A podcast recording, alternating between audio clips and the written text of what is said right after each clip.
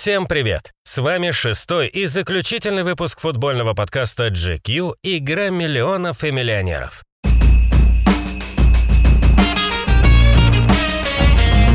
Из прошлой серии вы могли узнать о том, как Роналдо получил прозвище «Феномен», кто был образцом футбольной преданности в 1990-е годы и почему это была самая яркая эпоха в истории игры с мячом. Мы завершаем наш сериал рассказом о футболе двухтысячных, том времени, когда нынешние звезды Роналдо и Месси только начинали делать первые шаги в своей карьере. Из этого выпуска вы узнаете, как Дэвиду Бекхэму удалось сочетать игровую карьеру с модными показами, почему Африка стала одной из главных кузнец мировых звезд и как Андрей Шевченко проделал путь от команды киевского ЖЭКа до золотого мяча.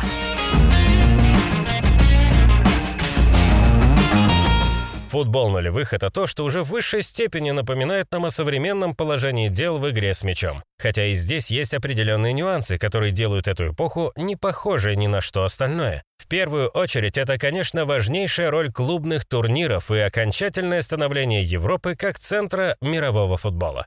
Уже в 90-е стало понятно, что таланты с других континентов должны ехать в Старый Свет, как только у них появляется такая возможность. Если взглянуть на чемпионскую сборную Бразилии 2002 года, можно с легкостью обнаружить, что в родном чемпионате на тот момент играли только два футболиста основного состава. Остальные уже успели мигрировать в чемпионаты Англии, Италии, Испании и Германии. Именно эти страны и организовали большую четверку в нулевые годы. Чтобы понять, насколько их превосходство в футболе велико до сих пор, отметим, что в 21 веке в финалах Лиги чемпионов было лишь три команды не из этих стран. Французские «Монако» и «ПСЖ» в 2004 и 2020, а также победитель сезона 2003-2004 «Порту» под предводительством Жозе Мауриньо. В остальном футбол жил за редким исключением только в четырех главных странах. Для всего остального, по сути, существовал Кубок УЕФА, позднее переименованный в Лигу Европы. Там география победителей, конечно, пошире, но и престиж совсем не тот.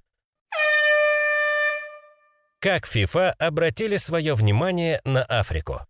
Важным фактором футбольной глобализации можно считать подъем этой игры с мячом в африканских государствах. В 80-е и 90-е хороших игроков с этого континента были единицы, да и те не блистали так, чтобы о них говорил весь мир, но ситуация изменилась в нулевые годы. Представители нового поколения африканцев оказались не готовыми к тому, что всю жизнь им придется провести в нищете. Поэтому многие стали биться, чтобы построить себе карьеру в том, в чем они лучше всего разбираются – в футболе. Исторический опыт показывает, что бедность всегда становилась лучшим мотиватором для юных игроков. А так как Африка в те годы по большому счету была не лучшим местом для самореализации, футболисты уезжали в Европу с ранних лет. Такая миграция подарила нам Дидье Дрогба, Самуэля Это, Майкла Эсьена, Джона Оби Миккела, Папу Диоппа и многих других футболистов с этого континента. В контексте развития африканского футбола важно помнить о двух мундиалях. На чемпионате мира в Японии и Корее 2002 года мы увидели великолепную сборную Сенегала. На групповом этапе она оставила за бортом турнира действующих чемпионов мира французов, а также не дала пройти в плей-офф команде Уругвая. За этим последовала 1-8 финала со шведами, где сенегальцы вновь оказались сильнее. Команда стала первой в истории африканской сборной, которая смогла попасть в список восьми лучших по итогам Мундиаля. Но в четвертьфинале их ждала еще одна сенсация того турнира – Турция. Турки оказались сильнее, но это не затмило триумф Сенегала. Команда стала гордостью всей Африки и навсегда вписала себя в историю чемпионатов мира. На 15 лет сборная пропала с радаров мундиалей, но в 2017-м квалифицировалась на российский чемпионат мира и вновь заставила вспомнить о подвиге 2002-го. Возглавлял ту команду Алиу Сисе, один из футболистов того самого состава. Сенегальцы в группе обыграли поляков с Робертом Левандовски и поделили очки с Японией. Но выйти в плей-офф помешало количество желтых карточек. Это новое правило ФИФА, которое сыграло с Сенегалом злую шутку. При всех равных показателях с японцами учитывался именно этот фактор. Азиатская команда прошла дальше, а африканцы поехали по домам. Говоря о развитии футбола в Африке, нужно затронуть еще один важный чемпионат мира. Мы, конечно, говорим о 2010-м. ФИФА поняли, как сделать главный турнир еще более обсуждаемым и предложили провести его в Африке. На голосовании победила заявка от ЮАР, и мы увидели, пожалуй, самый необычный мундиаль в истории. Жара, новые стадионы и местный колорит на трибунах. Болельщики до сих пор помнят жужжащие вовузелы, народные музыкальные инструменты, которые вызывали у комментаторов и телезрителей головную боль. Впоследствии эти дудки даже запретили проносить на футбольные матчи в Европе. Уж настолько они всем надоели. Но на том чемпионате мира была и футбольная история, связанная с Африкой. Правда, не с ЮАР, а с Ганой. Эта сборная повторила достижения Сенегала и вышла в четвертьфинал. Когда у Уругвая удалили Луиса Суареса, африканская команда была буквально в шаге от полуфинала, но реализовать пенальти на последней минуте дополнительного времени не удалось. Деморализованная Гана в итоге проиграла Уругваю в серии после матчевых ударов. На том турнире трибуны поддерживали команду со своего континента как могли. Мундиаль в ЮАР завершился и был признан вполне удачным, но с его наследием в итоге не сложилось. Спустя годы многие стадионы оказались заброшенными и никому не нужными. Зато тот праздник жители страны запомнят надолго, когда еще ЮАР станет центром мирового туризма.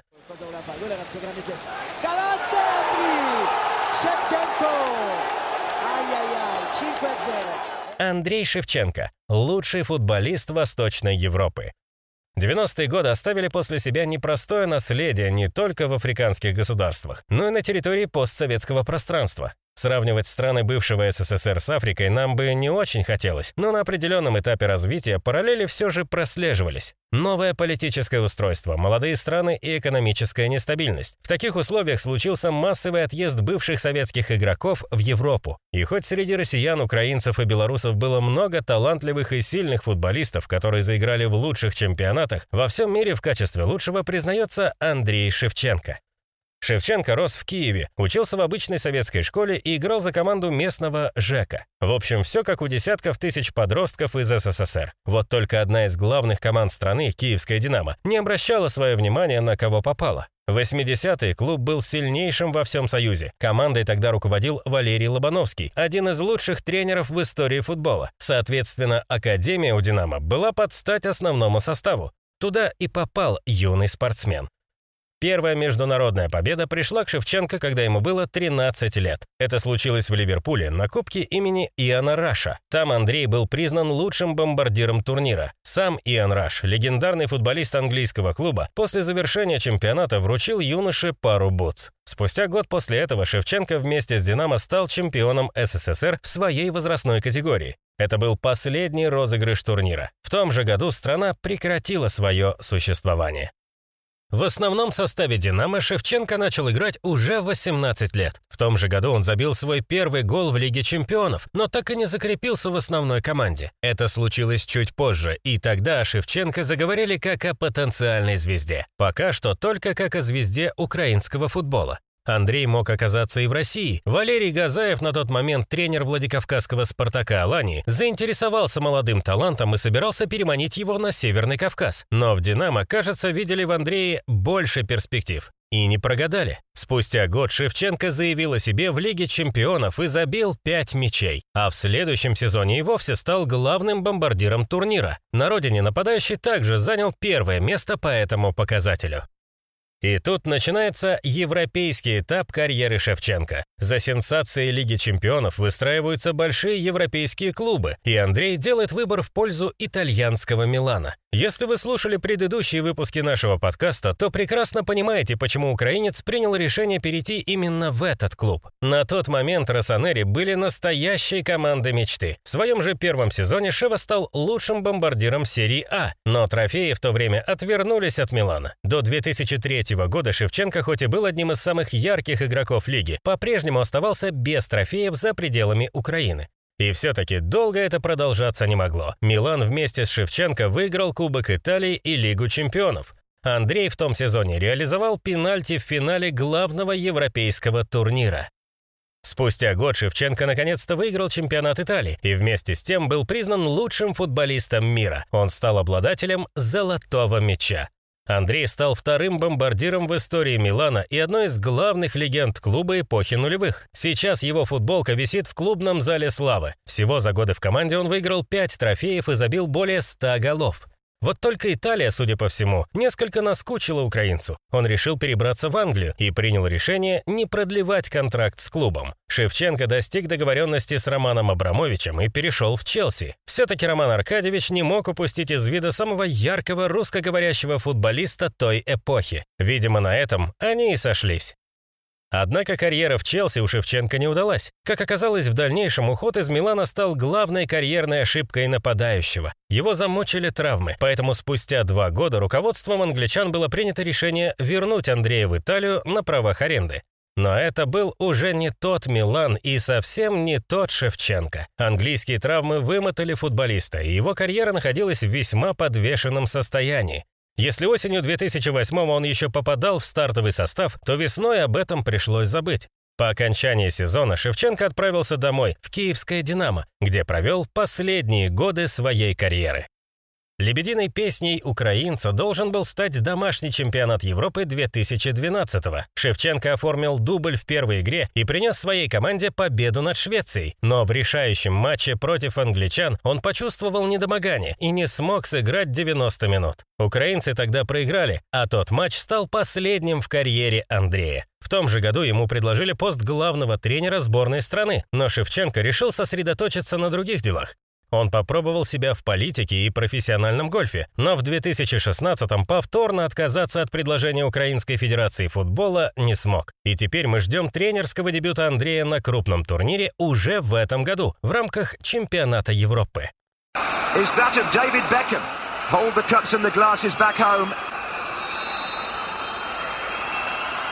You can smash them now. Beckham has scored for England. 44 minutes and he's done it again. Дэвид Бекхэм, икона стиля на поле и за его пределами. Тем временем, в начале 2000-х годов у Англии наконец-то появилась надежда на появление в стране футбольной звезды мирового масштаба. Вы, наверное, помните историю британца Джорджа Беста из четвертого выпуска нашего подкаста. А если нет, то советуем вам послушать сначала ее, ведь человек, о котором мы будем говорить сейчас, в чем-то очень напоминает Беста. Речь о Дэвиде Бекхэме, Конечно, Дэвид не был алкоголиком и не вел жизнь рок-звезды, но стремление к стилю и узнаваемости вне футбольного поля, а также талант в годы карьеры был у обоих. Вот только Бест никогда не был англичанином, он происходил из Северной Ирландии. Так что при всех положительных игровых качествах, своим для жителей Англии он никогда не был. А вот Бекхэм все-таки смог стать героем целой эпохи. Ведь у родоначальников футбола, как вы помните, звезд мирового масштаба до этого не было. Конечно, были отличные игроки, которые даже выигрывали золотой мяч, но звездами их назвать сложно.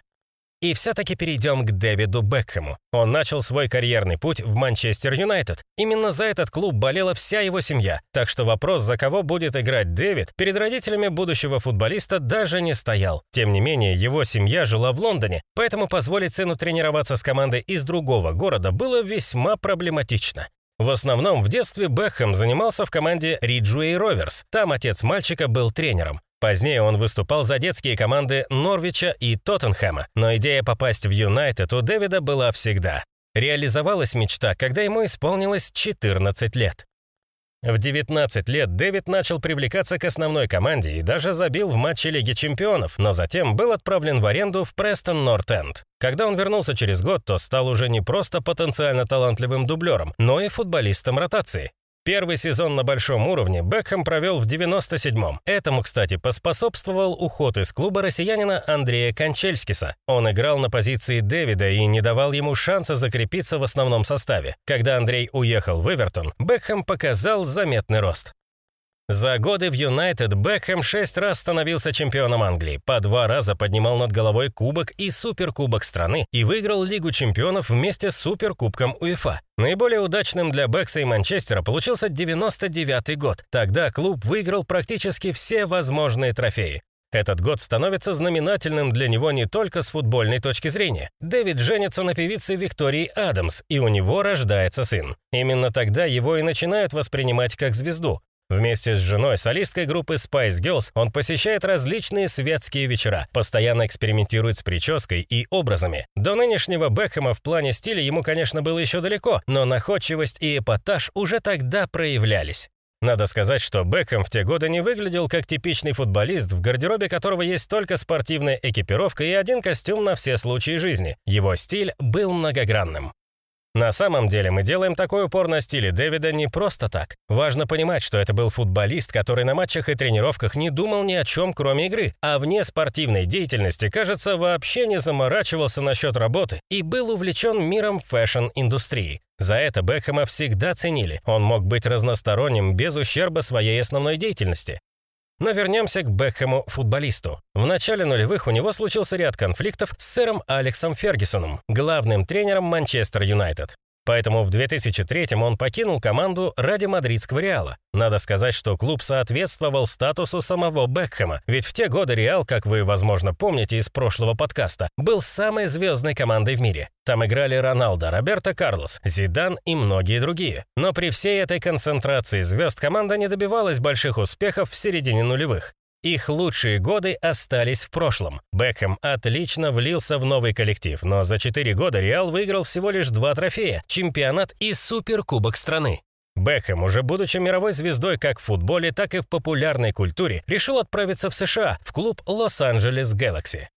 До этого мы рассказывали о Северной Америке только в контексте Пеле, который уехал на этот континент за деньгами. Не будем лукавить. Бекхэм, скорее всего, тоже согласился на это из-за большого контракта. Но он ехал туда не доигрывать, а развивать футбол. Хотя, возможно, даже сам того не понимал. Появление Дэвида создало в стране настоящий футбольный бум. Игра, которая ранее волновала только иммигрантов из Европы, стала интересна и остальным американцам. Два года Бекхэм играл в Штатах, радовал местную публику и продолжал свое развитие как медийная персона, новые рекламные контракты и появление личных брендов. Вместе с этим он продолжал играть в футбол и усовершенствовал свой стиль. Но два года в Америке вызвали у Бекхэма ностальгию по Европе, и он откликнулся на предложение Милана. Бекхэм отправился в Италию и сыграл там один сезон. В составе Росонери он, впрочем, не закрепился и вскоре вернулся в Galaxy, где стал объектом ненависти многих фанатов. Те считали, что он предал команду, но Бэкс провел отличный сезон, по итогам которого вновь уехал в Милан. В общем, в конце нулевых его серьезно помотало между Италией и США. Но в конце концов он смог красиво завершить свою карьеру в Galaxy и дважды выиграл для команды долгожданное чемпионство. После чего в 2012-м с чувством выполненного долга и любовью фанатов вернулся в Европу заканчивать карьеру. Бекхэм принял предложение от французского ПСЖ и заявил, что всю свою зарплату отдаст на благотворительность. В составе клуба он провел 10 игр и стал чемпионом Франции. Этот титул стал последним в его игровой карьере. Сейчас Бекхэм продолжает балансировать между футболом и светской жизнью. Он регулярно ходит на модные показы, дружит с дизайнерами, снимается для журналов и занимается благотворительностью. А с недавних пор у Дэвида в США есть свой футбольный клуб «Интер Майами». Бекхэм хочет собрать там максимальное количество европейских звезд, которым уже за 30, но пока футболисты не очень охотно соглашаются на это. Тем не менее, в своем дебютном сезоне Интер даже попал в квалификацию плей-офф. Для такого молодого клуба очень достойный результат. И кто знает, может Бекхэму когда-нибудь вновь надоест Америка, и он вернется в Европу. На этот раз уже в роли спортивного менеджера.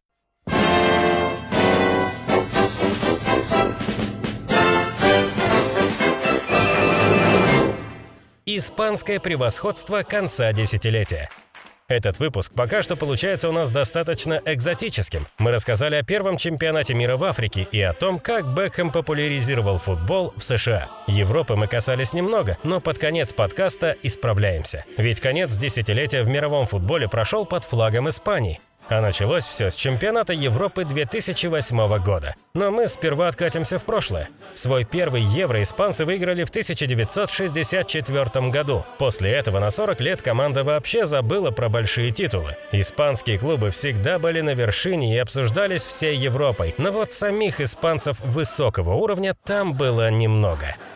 Все изменилось, когда испанцы начали практиковать новый стиль игры – тики-таку. В чем-то это является наследием тотального футбола, ведь первопроходцем в этом стиле игры стал Йохан Кройф, который в 90-е годы был главным тренером Барселоны. Тики-така точно так же, как и тотальный футбол, представляет из себя постоянное движение, но дополняет его регулярными короткими пасами доминированием во владении мячом и опекой соперников по зонам. Этим стилем вдохновился Луис Арганес, будущий тренер национальной сборной. В 2008-м испанцы выиграли чемпионат Европы под его руководством. Арганеса после этого сменил на посту Висенте Дель Боске. Он продолжил прививать команде, собранной из лучших футболистов Реала и Барселоны, этот стиль игры. Итогом стал еще один выигранный Евро в 2012 и первая победа на чемпионате мира в истории Испании. Выиграть три настолько значимых турнира сборных подряд ранее не удавалось никому.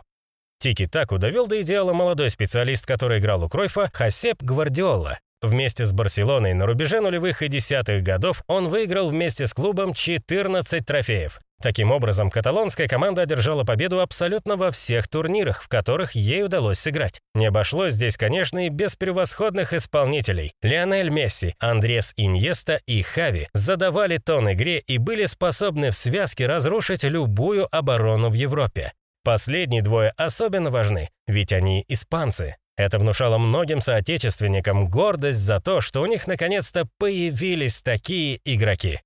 Но все хорошее когда-нибудь заканчивается. Испанцы после Евро 2012 года так больше ничего и не выиграли. Закончилась эпоха Гвардиолы в Барселоне. Иньеста и Хави завершили карьеру в клубе. Каталонцы немного просели в результатах и, кажется, еще не скоро вернутся на тот самый уровень, который показывали 10 лет назад, как и сборная Испании. Ведь футбол все-таки не стоит на месте, и Тики-Така за эти годы себя уже изжила. Думаем, что было дальше, вы знаете и помните. Спор за звание лучшего в мире между Месси и Роналду. Два чемпионата мира, которые выиграли Германия и Франция. Несменяемость футбольной власти в главных европейских чемпионатах. Думаем, скоро появится новый стиль игры, который будет главенствовать во всем мире, и новые звезды, о которых мы будем говорить без остановки. Ведь все-таки нынешняя эпоха уже тоже подходит к концу. А с вами был последний выпуск подкаста GQ «Игра миллионов и миллионеров». Надеемся, вы узнали из этого сериала много нового. Теперь сможете рассказывать друзьям за просмотром футбола о том, кто менял и развивал игру в последние 60 лет. До новых встреч!